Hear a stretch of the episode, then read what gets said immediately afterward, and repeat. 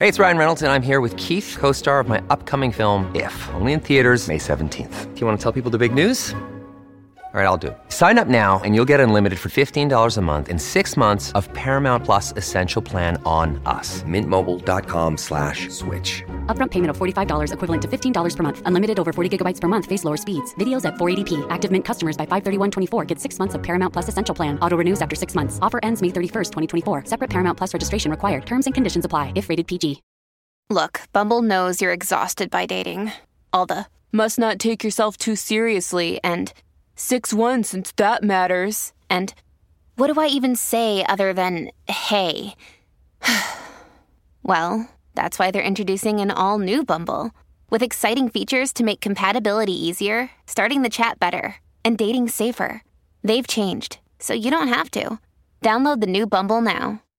Mom deserves the best, and there's no better place to shop for Mother's Day than Whole Foods Market. They're your destination for unbeatable savings, from premium gifts to show-stopping flowers and irresistible desserts. Start by saving 33% with Prime on all body care and candles. Then get a 15-stem bunch of tulips for just $9.99 each with Prime. Round out Mom's menu with festive rosé, irresistible berry chantilly cake, and more special treats. Come celebrate Mother's Day at Whole Foods Market. Welcome to the New Books Network. Hello, and welcome to another episode on the New Books Network. I'm one of your hosts, Dr. Miranda Melcher, and I'm very pleased to have with me today Dr. James Cummings to tell us about his book published by Palgrave Macmillan in 2022 titled The Everyday Lives of Gay Men in Hainan Sociality, Space, and Time. This book does pretty much what it says, which is fascinating, exploring the everyday lives of gay men in Hainan, um, in the south of China. The book explores a number of aspects of the everyday lives um, individually and then weaving them all together to ask questions about kind of what does it mean to be gay is that even a term that is relevant in this context? Um, what does it mean? What kind of what what does a normal life look like? What are conceptions of life? What are conceptions of normal? So there's all sorts of things packed into this book. James, thank you so much for coming onto the podcast to tell us about it. It's no problem at all. It's a pleasure to be here. I'm so glad. Could you start us off, please, with a bit of an introduction of yourself and explain why you decided to write this book? Yep, no problem. So, so currently I'm a lecturer in sociology at the University of York, and broadly my research area, I mean, most most broadly I would say is sexuality, um, and then within that I have lots of interests in identity, space, and time, as you can probably guess from the title of the book. Um, also in digital technologies, uh, in the ways that people relate to the environments in their everyday lives, and how that shapes who they understand themselves to be particularly in relation to gender and sexuality. Um, so, where did the book come from? I guess uh, so there's a very long history to this book that goes all the way back to my undergraduate degree. So, my undergraduate is in Chinese and Spanish, so in languages. And as part of that, I spent a year in Hainan, um, so Hainan, uh, I guess most some people may not know, Hainan is an island off the south coast of China. Um, so I spent a year studying in Hainan as an undergraduate student on an exchange program between uh, my university and Hainan University. And whilst I was there, I made friends in the kind of local gay scene or gay community.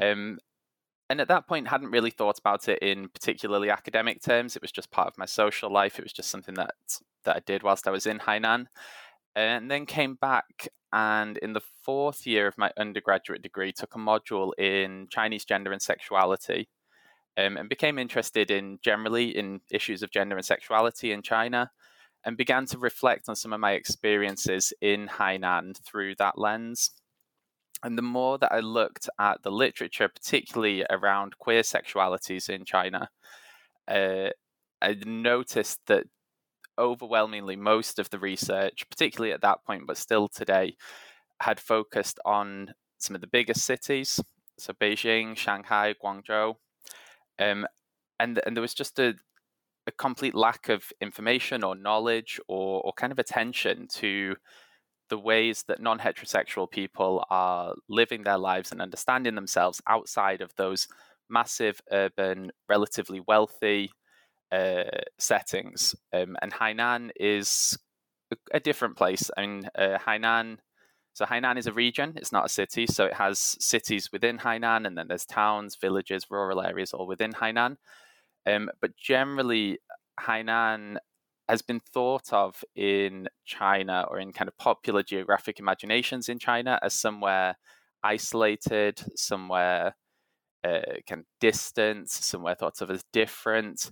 Um, and materially, Hainan is also less uh, industrialized, less economically developed, and less wealthy than some of the other coastal regions of China, um, and hasn't experienced the sets of changes that were discussed in the literature around queer sexuality that were seen as being very important for the emergence of gay identities in China. So, particularly um, the emergence of the clear emergence of a middle class, uh, engagement with international uh, LGBT activism, desires for some sense of belonging to this uh, notion of a global gay identity. And those things didn't seem to resonate quite so much with what I'd experienced in Hainan. So it became something that I was really interested in is what, what, what kind of lives are uh, queer people generally, but uh, my work specifically is on is on gay men. Uh, what kind of lives are they living in Hainan?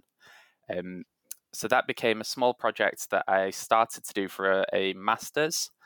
Um, and then that progressed onto the PhD project, which then became the book. Brilliant. Thank you for taking us through the backstory. Um, I always find that a fascinating way to get into the book. We you, you mentioned a bit the everyday, I mentioned it at the beginning, and I do want to ask you about that as a scale of analysis. But as we've already started talking a bit about Hainan, um, is there anything further we need to understand about why you chose to focus on this region in China?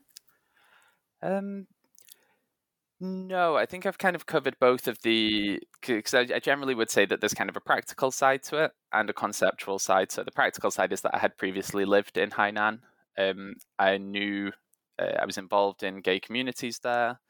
I had an interest in the region. So, so there was kind of a practical element to why focusing on Hainan, but then also this kind of more, uh, I guess, academic interest in Hainan that it had been excluded from research on gender and sexuality in China, and and that exclusion is not specific to Hainan. It's kind of more general to uh, more marginal regions within uh, China. So, like I said, that the, the fact that most of the literature has tended to focus on the biggest cities, and that's something that we see as well in more generally in global literatures on gender and sexuality. That there's been a propensity to focus on uh, massive mega cities, global cities, relatively affluent cities, um, and less on the kinds of places where actually the majority of the world's population live, which is kind of what we might call an ordinary city. Um, yeah, so so not your kind of New York, London, Berlin, Madrid, these kind of massive cities that where we, in some extent, there's some it's kind of a a common sense that they're the kind of places where you would do queer research, but actually we need to think more broadly about kind of where are most people living and what kind of situations are they living in and see what queer lives mean in those kinds of contexts. Yeah, no, that, that makes sense. Um, thank you for taking us through both of those aspects to it. Turning now to the everyday as the focus of the book, mm-hmm. you have this great line that you're taking the everyday as the primary scale of analysis. What do you mean by this, and what do you think this opens up? Okay, uh, yeah. So this, in in some ways, actually complicates some of what I just said about the reasons why I wanted to focus on Hainan, and it was something that came out from my early experiences in doing the field work, which is where I went into this project thinking that this would be very much about Hainan. So I felt that the men that I spoke to would have a very clear sense of themselves that was colored by the fact that they were in Hainan and the particular uh, social and economic and political and cultural context of that region. And I found that that wasn't necessarily the case um, in some of the early interviews that I did and the the kind of my own ethnographic reflections on the experiences that I was having living there. It didn't seem that Hainan was necessarily the most salient scale to position the analysis at. So that wasn't what when they framed their experiences, they weren't framing those as because they live in Hainan, this is the way things are. So it became interested and kind of curious and also anxious a little bit about this question of scale. So, what what are the scales that people see themselves living their lives at? And I couldn't find a very clear answer to that question.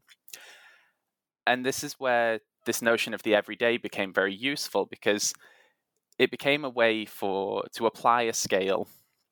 So it became a framework for understanding what the research was about that didn't necessarily impose a preset geographic scale on the research, but instead it said, what are the things that matter to these people in terms of the way they are living their lives from one day to another, in terms of the spaces that they find themselves in on a day to day basis, the social relationships they experience and that they find meaningful in their day to day lives. Um, so, and, and and those can be multi-scalar so some aspects of that they may frame in a kind of a global sense some aspects of that they may frame in a hyper-local sense but all of that is happening within their everyday lives and their everyday experience. So i think the everyday became really useful because it allowed me to capture lots of different potentially different scales at which people experience themselves and their lives um, and to be open to that multiplicity. Um, yeah, I think that's that's kind of the where why the everyday became important. Yeah, that that makes sense, and I think helps us then kind of understand um, now getting into the kind of what did you find looking at it that way. So, can we start with the scene? Because this seems kind of such a crucial part of this everyday experience. So, what is the scene and what does it mean to come into the scene? This is a, a very good question and not one that I actually have a specific answer to, but I think the the lack of a specific answer sometimes tells us something about what the scene is or what the scene yeah, could be. Exactly. Or, the ambiguity and the multiplicity yeah. of meanings is fascinating. Yeah. So I I found this so this was uh, so the Chinese term for scene is quan, which uh, I mean literally means circle, and in some there's has been some research that's touched. So some research around uh, gay men in China that has touched on this idea of quan. Um,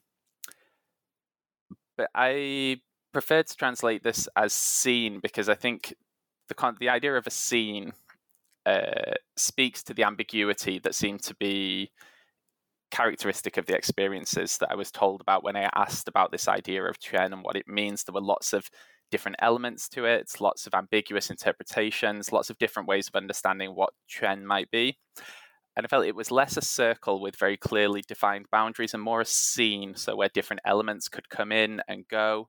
A scene has a kind of spatiality to it that it takes place in a particular uh, setting, but a scene also has a kind of temporal element to it that it has beginnings and endings and kind of temporal movement. So I thought I felt this, I guess, conceptually translating it as scene was uh, felt very important.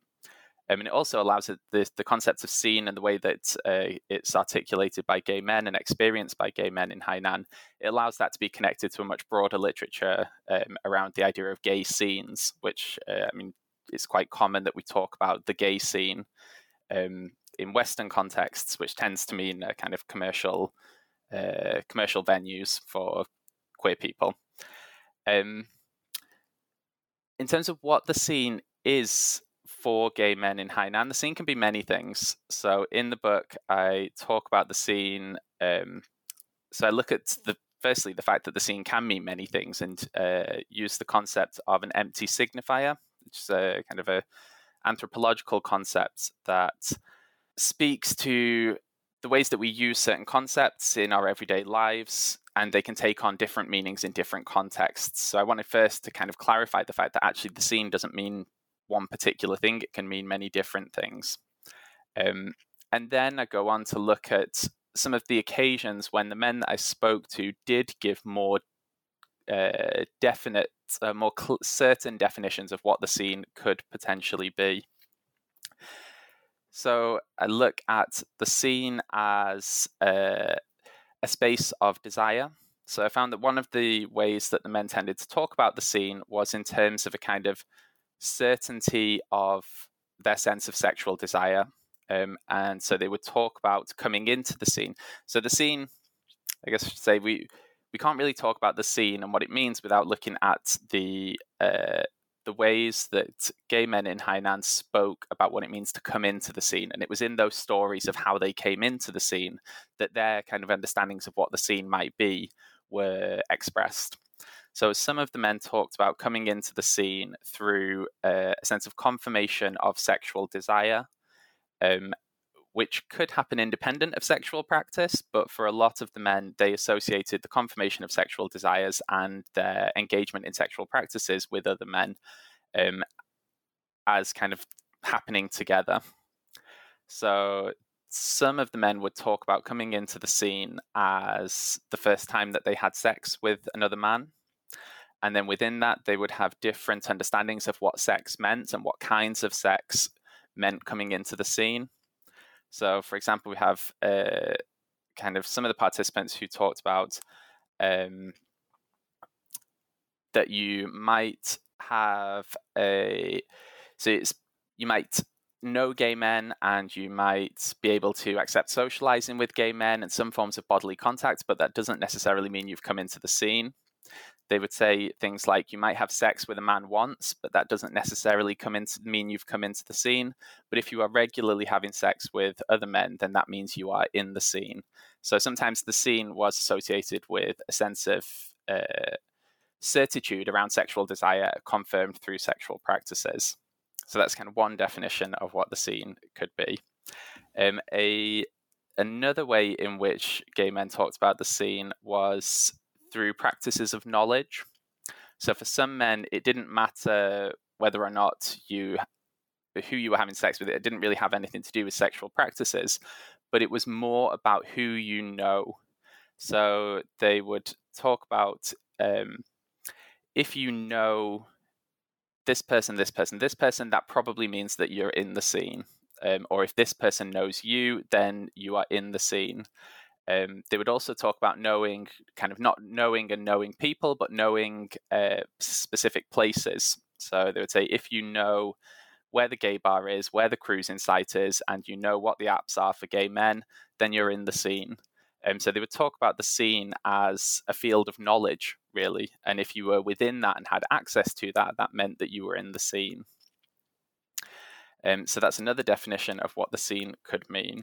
Mm then uh, kind of another way in which gay men talked about the scene was around a sense of emotional or social investment in your interactions with other gay men or other people in the scene. So they would say things like, it doesn't really matter if you say if you just have if you're just having sex with men, that doesn't necessarily mean that you are in the scene.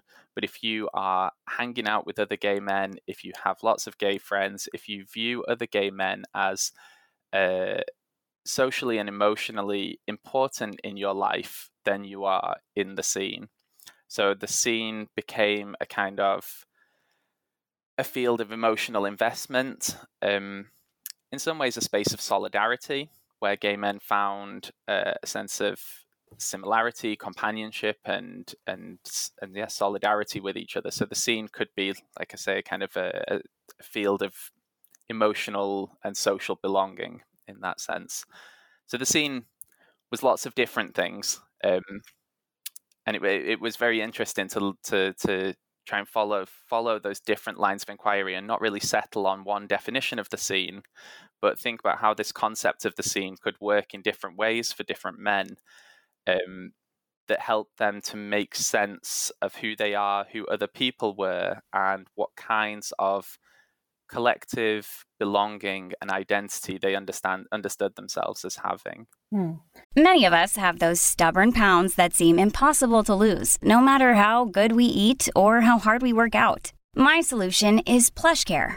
PlushCare is a leading telehealth provider with doctors who are there for you day and night to partner with you in your weight loss journey. They can prescribe FDA-approved weight loss medications like Wegovy and Zepbound for those who qualify. Plus, they accept most insurance plans. To get started, visit plushcare.com slash weight loss. That's plushcare.com slash weight loss. No, thank you for taking us through that. I think there are the different aspects of it, but one kind of thread that I noticed in common and that you've described there is kind of the focus on behaviors and on social sort of social networks, I suppose, um, rather than a kind of definitive like this you know th- this statement or this thing uh, it, it's very much the behavior and the social aspect to it. But you did mention as one of them the kind of locations as being part of the important social knowledge. And in fact this is something you explore in the book. So can you tell us a bit more about some of the key ways of mediating and understanding space and time that helped with this giving a sense of themselves and others Yep. Um, so, so I'll leave time to one side for now because I think maybe we'll talk a bit more about that in depth later, and then and focus on space for for a second. Um, so in the book, I focus mostly, or, or have a chapter in the book dedicated to the uses of geolocative uh, dating and hookup apps. So the kind of app where you open it and it shows you a grid of other users, and those people in that grid are arranged in terms of how far away they are from you. So that's kind of the, a geolocative technology. Um, so I guess I'll come back to that in a second. And uh, more generally, key spaces for gay men, or something, or what we would probably say are the spaces that make up the scene, um, tend to be uh, so in the cities in Hainan. This is Haikou and Sanya are the two biggest cities uh, where there are gay bars in both of those cities. So in those spaces, the spaces, the, the sites that are important for gay men and that make up this kind of the spatial dimension of the scene would be gay bars, uh, cruising areas, um, and then uh, yeah, those geolocative technologies as well when they're understood as a space.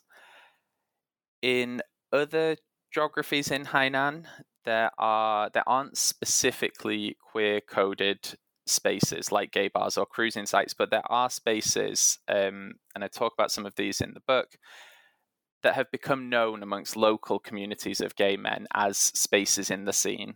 Um, so one of the spaces that I talk about is in a particular town where gay men would meet on a regular basis to play mahjong in a particular uh, particular space, a particular site in that town, and that became known as kind of amongst at least that small group of men as a kind of queer space. And there was also a tea house that they regularly met at, and there was also a particular spot in the park where they would meet.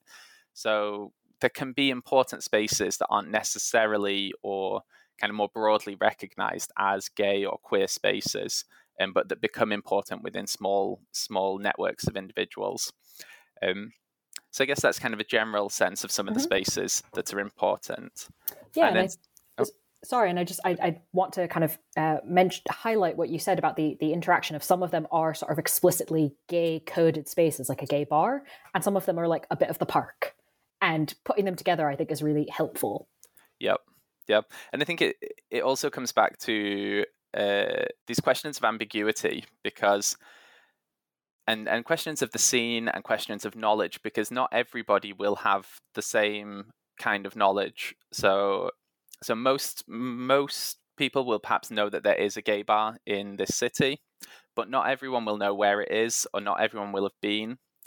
And then most some people may know that there's a cruising area in this city, but again, not everyone will know where it is. Some people won't know at all that it exists.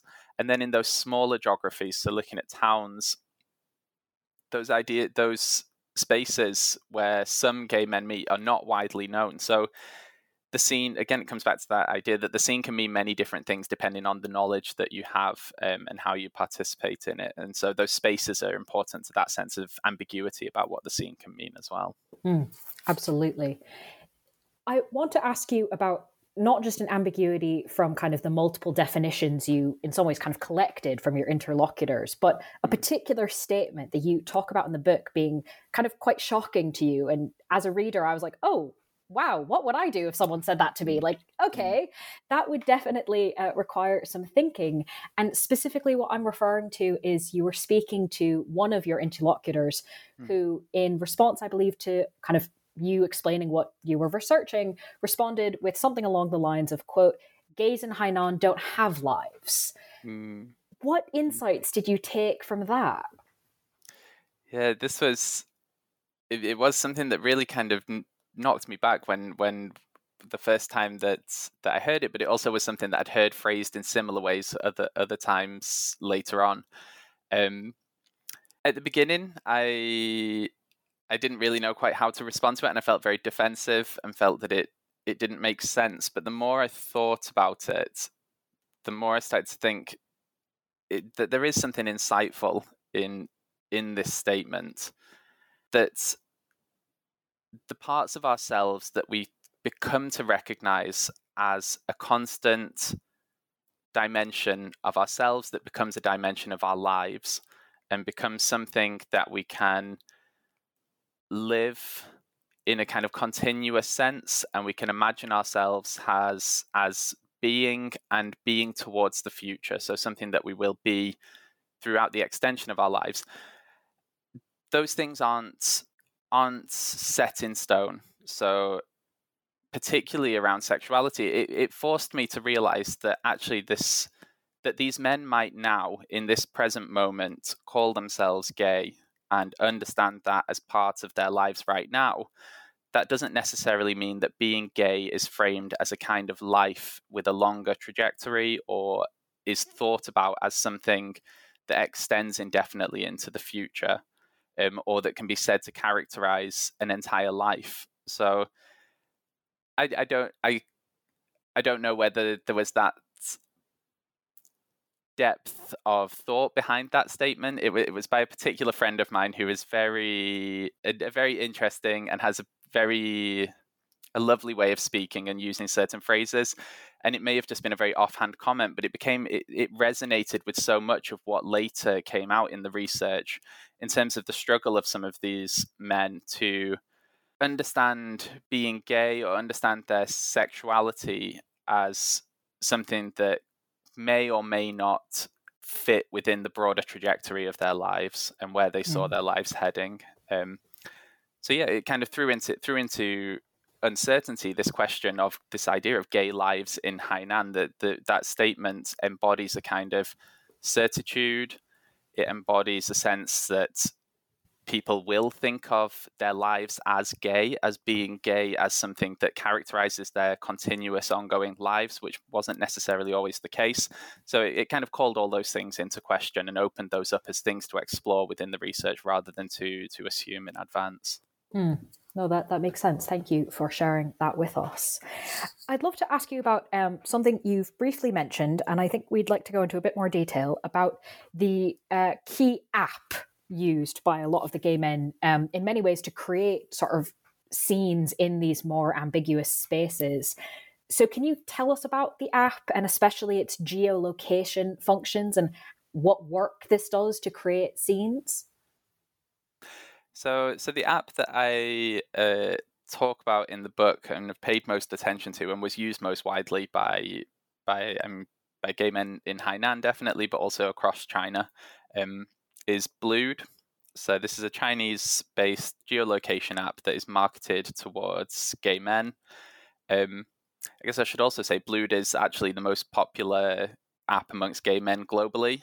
Um, it has a, absolutely huge base and is quite big uh, across Asia now. Um, so Blued, like I said earlier, is a geolocative app. It means that it shows you how far away other users are from you. And this has a really revolutionary effect in a place like Hainan, um, where queer people aren't visible in public space explicitly. So um, and queer people aren't widely discussed in mainstream media. There isn't a public discourse around sexual diversity. So, for many people, their early experiences of sexuality were a sense of isolation, that they were perhaps the only person who experienced same sex desires, um, that there, if there were other people, there weren't many of them, and they definitely weren't near you. So, when they began using this technology, uh, the fact that it can clearly show you how far away you are from other uh, other users, and they would read other users as meaning other gay men. Um, there may be various lots of people who identify in different ways and experience different sexualities that uh, that use Blued, but generally it would be talked about as you open this, and it's a list of gay men. So, so I'll kind of stick within those those terms. So they so they would recognize this technology as being able to show you that other gay men do exist um, around you, that there are lots of them, and that sometimes they can be very close to you. And that has a really profound effect on what you imagine as the environment that you inhabit and who the other people in that environment might be. Um, so I guess it kind of queers or disrupts the sense that the spaces around us are firmly heterosexual, which is the kind of that's the the pervasive assumption or the kind of sense that is dominant in in Hainan and in China more broadly, and in many other places as well. Um, and these technologies disrupt that. They show that there are other other queer people around you, and you may potentially connect with them. So, so it does something really fundamental for uh, how we understand the sexuality of the spaces around us. In terms of how that then feeds into the production of of queer spaces or gay spaces, um, what I noticed was that people would pay particular attention to distance on Blued. So, and they would read that as a way of understanding the kind of population density of gay men in a particular area. So, I mean, it's, it's, it kind of sounds very straightforward, and it is in a way that we, if we're in a heavily densely populated area, there are necessarily going to be more blued users in that area compared to whether we're in, say, in a rural area where there's lower population density, and therefore the distances between people on blued could be like 10 kilometers, 15 kilometers. And they would take that as a way of recognizing the population density of gay men within different geographies. So it became a way for them to understand different spaces in terms of sexuality. And it would also work sometimes at a very local level. So sometimes surprising areas would turn out to have high population densities of uh, gay men. So, say a particular shopping center. I'm thinking of one space in Haikou in particular, where this particular shopping center has become known as a space where there are lots of gay men through the repeated action of people going to that place, opening Blued, noticing that there are lots of people at very close proximity, and that space has kind of generated this uh, this identity as a queer space through the use of that technology within that space and the way that it reveals the presence of other gay men. Hmm. What a fascinating example uh, to illustrate the point. Thank you for that staying on the sort of internet side of things here, um, I was fascinated by the discussion in your book about how important your interlocutors found to have photos on their online profiles and kind of the, just the amount and extent of thought that clearly went into do I have a photo? What does it look like? How do I refer to it? How do I use it representationally? So I'm wondering if you can maybe talk us through a few of the importances that your interlocutors attach to this. So, so I guess I would say the the first thing to say is that most people didn't use a photo of themselves on Blued, um, but we're still very concerned around this question of whether or not people should, whether or not they personally and other people should use photos of themselves. Um, and it speaks to the broader social environment of the kind of fears of exposure. So the vast majority of the men that I spoke to were not out to their families, were not out in their workplaces, were not out in educational settings, were not out in any setting that we might call outside of the scene. So it was only other gay men that knew that they were gay. Um, so lots of their kind of their experiences in everyday life were shaped by a sense of, of fear of being exposed or exposure. And this is why this idea of using using your own photo or using a self-portrait on blued um, became a concern for them because it was a potential space of exposure. This then raises all sorts of questions about uh, how you interact with someone else if they're not using a self-representative photo um, and they particularly, it became something that a lot of the men who did use photos of themselves uh, would reflect on why others didn't. And they would reflect on that in terms of talking about other people as uh, not having a strong sense of identity, not accepting themselves, not being willing to kind of stand up and uh, place their kind of the sense of real self, and I'm doing air quotes around when I say real self, to place their real self within their their, their sexual identity. Um, so there came, came to be these associations between between a kind of self acceptance and the use of photos on Blued. Um, so it became one of the ways that some of the men reflected on the different degrees to which people may or may not kind of accept their their sexual identities was articulated through whether or not they used photos of themselves on Blued. Um, yeah, I'm not sure I explained mm. that particularly well, but uh, no, lots I think of, lots of complex stuff going on there. I mean, I think this is a useful moment to highlight that we are not getting into all of the details in the book, right? So I am asking you to kind of condense a lot of things into high level, I suppose, summaries. But I think that idea of um, using a representational photo of yourself, using a real photo of yourself, is in some ways like a state a very strong statement. And and there's a lot of debate about kind of oh that seems like such a big deal. I don't know if i would ever do that but it's salient to the debates and conversations even if very few people are doing it. Is that is that a correct understanding? Yeah yeah yeah. Yeah and i think it it it spoke to an emergent kind of normativity amongst some of the men where they expected other gay men to kind of adhere to, I guess, what we might call like an out and proud gay identity. And they, in some ways, looked down on people who weren't do, or they, yeah, they looked down on people who they saw as not doing that because they didn't use photos of themselves on Blued. Um, so yeah, there's an emergent normativity about the ways that we should embody sexual identities and self-represent ourselves um, through these technologies.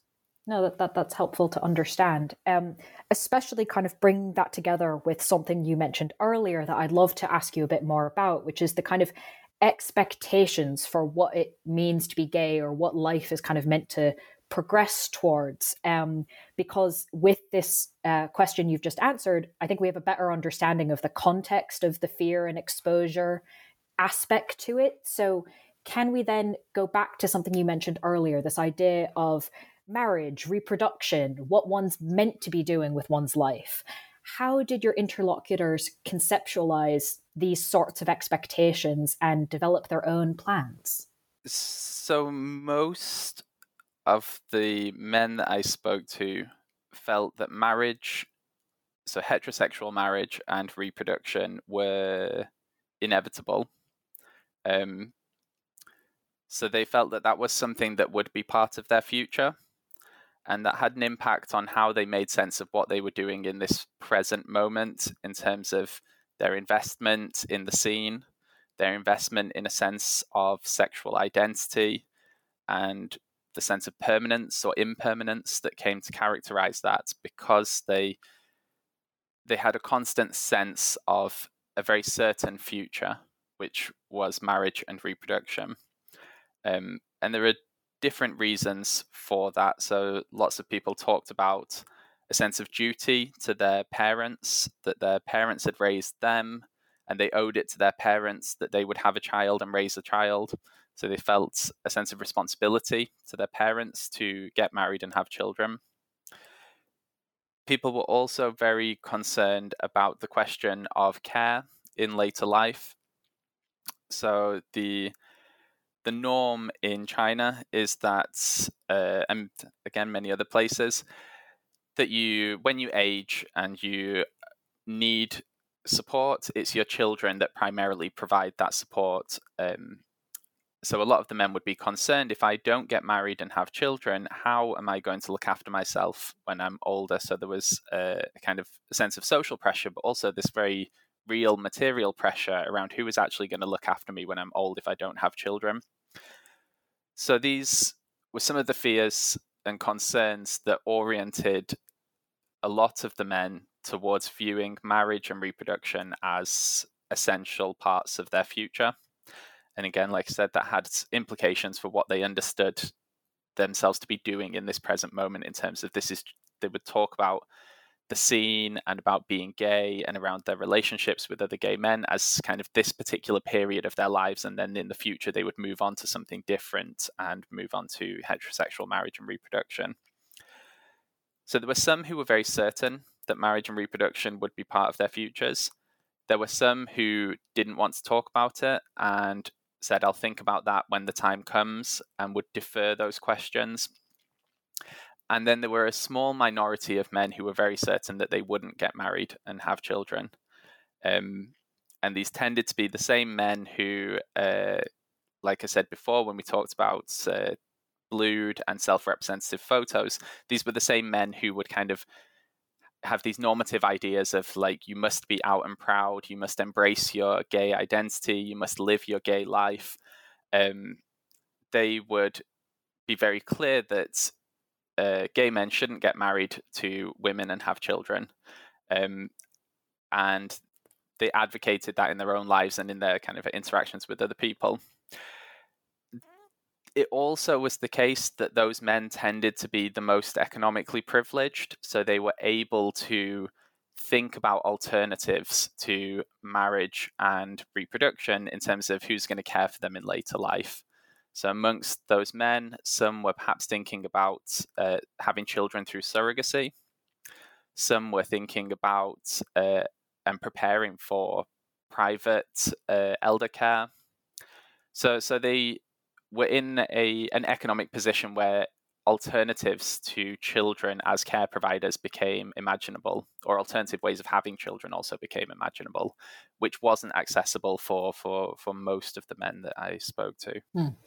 interesting to see how um, different aspects of one's identity and position really can have influence on that right? The the idea that class to a degree plays into this is an interesting finding I'd love to kind of, in some ways, zoom out and ask you to kind of take a bunch of the things we've been discussing and uh, look at them sort of as one big group because I think something that has come up consistently throughout what you've been telling us is ambiguity, is uncertainty, is kind of multiplicity of meanings and change even between an afternoon and an evening, right? Um, or between one space and another. And this is comes out so much in the work you've done and i appreciated it in the book that you talked about uncertainty being kind of a thing we really need to take seriously as academics. So can you tell us a bit more about why you think uncertainty can be methodologically and conceptually powerful? So i think methodologically uncertainty is, is very useful. I guess it's a kind also a kind of humility in a way. It's going into research where we say that I, I don't necessarily know for certain what I'm going to find in this research. And even what I do find, I don't necessarily know exactly what it means. And perhaps it doesn't mean one thing, or even the multiple things that it mean might not be certain. So I think it's an important way of recognizing that so much of what one kind of people's everyday life experiences are often very ambiguous and uncertain and complex. And two, when we try and translate those into objects of research, we should stay with that uncertainty and complexity rather than research being a process where we kind of streamline the ambiguity of everyday life. And instead, we can try and do research in ways that allow us to engage with that uncertainty and think about so how do people live through and with uncertainty and ambiguity in their lives. So I think it opens up uh, the possibilities for doing research where research isn't necessarily a process of making clear sense or coming to very clear conclusions, but opens up ways of thinking about how people live with ex- uh, uncertainty um, and ambiguity in their lives. Mm, yeah, because there is so much uncertainty and ambiguity. So if we don't study it, uh, then we're probably missing out on a lot of things. So I think that's a very useful note to end our discussion of the book on. Um, but I do have a final question, if you'll allow. Uh, this book obviously is out, and you're therefore no longer having to work on it. Is there anything you've been working on since, or anything you're currently working on now that you'd like to preview or highlight? Yeah, so uh, yes, I'm working on a few things. Um, so things that are still related to uh, or coming out of the research and the work that I've done in Hainan. Um, at the moment, I'm working on uh, because in the book I mainly focus on the when I talk about space in the book, it's mainly focused around these geolocative technologies, and I wanted to take some time to think about some of the other spaces. So some of the publications that I'll be working on, um, that I'm working on at the moment, and maybe over the next few months, we'll be looking at some of those other spaces that I've mentioned, so around gay bars um, and those more ambiguous spaces that emerge in smaller uh, geographic settings. So we'll be working on writing and thinking around that. Um, and then also, kind of coming out of the book, the next project that I want to pursue is exploring in more depth those questions around aging um, and the possibilities for aging outside of heterosexuality in China. Um, so, thinking about what are the the ways in which queer people are aging um, outside of heterosexuality? What other kinds of lives are they imagining, but also doing and putting into practice? Um, and are these always classed in the ways that they seem to be from this kind of limited work that I did in Hainan, or are there other are there other things and other possibilities out there? Um, so yeah, looking at some of those questions around aging and care for queer people um, in a, in a bit in a broader project, I think perhaps more more widely across China than specifically in Hainan. Hmm. Yep. Those both then, sound like interesting projects. What else? Yep. So, so that is the work that's coming out of the book, and then I've also just uh, so the work that's coming out of the the research in Hainan. I've also recently finished another book, which is, uh, I guess, in terms of general themes, is somewhat related but very different contexts. I recently finished a co-authored book um, with Jamie Hakim at King's College and Ingrid Young at University of Edinburgh, um, which looks at uh, queer men in the UK and their experiences of intimacy through smartphone technologies. Um, and this will be out with Bloomsbury. It's called Digital Intimacies. It's hopefully going to be out probably in spring 2024. Exciting. Well, congratulations on that um, and on all the projects, really. So, best of luck pursuing them. And of course, while you're working on them, uh, listeners can read the book we've been discussing, titled The Everyday Lives of Gay Men in Hainan Sociality, Space, and Time, published by Palgrave Macmillan in 2022. James, thank you so much for being with us on the podcast. It's been a real pleasure. Thank you for having me.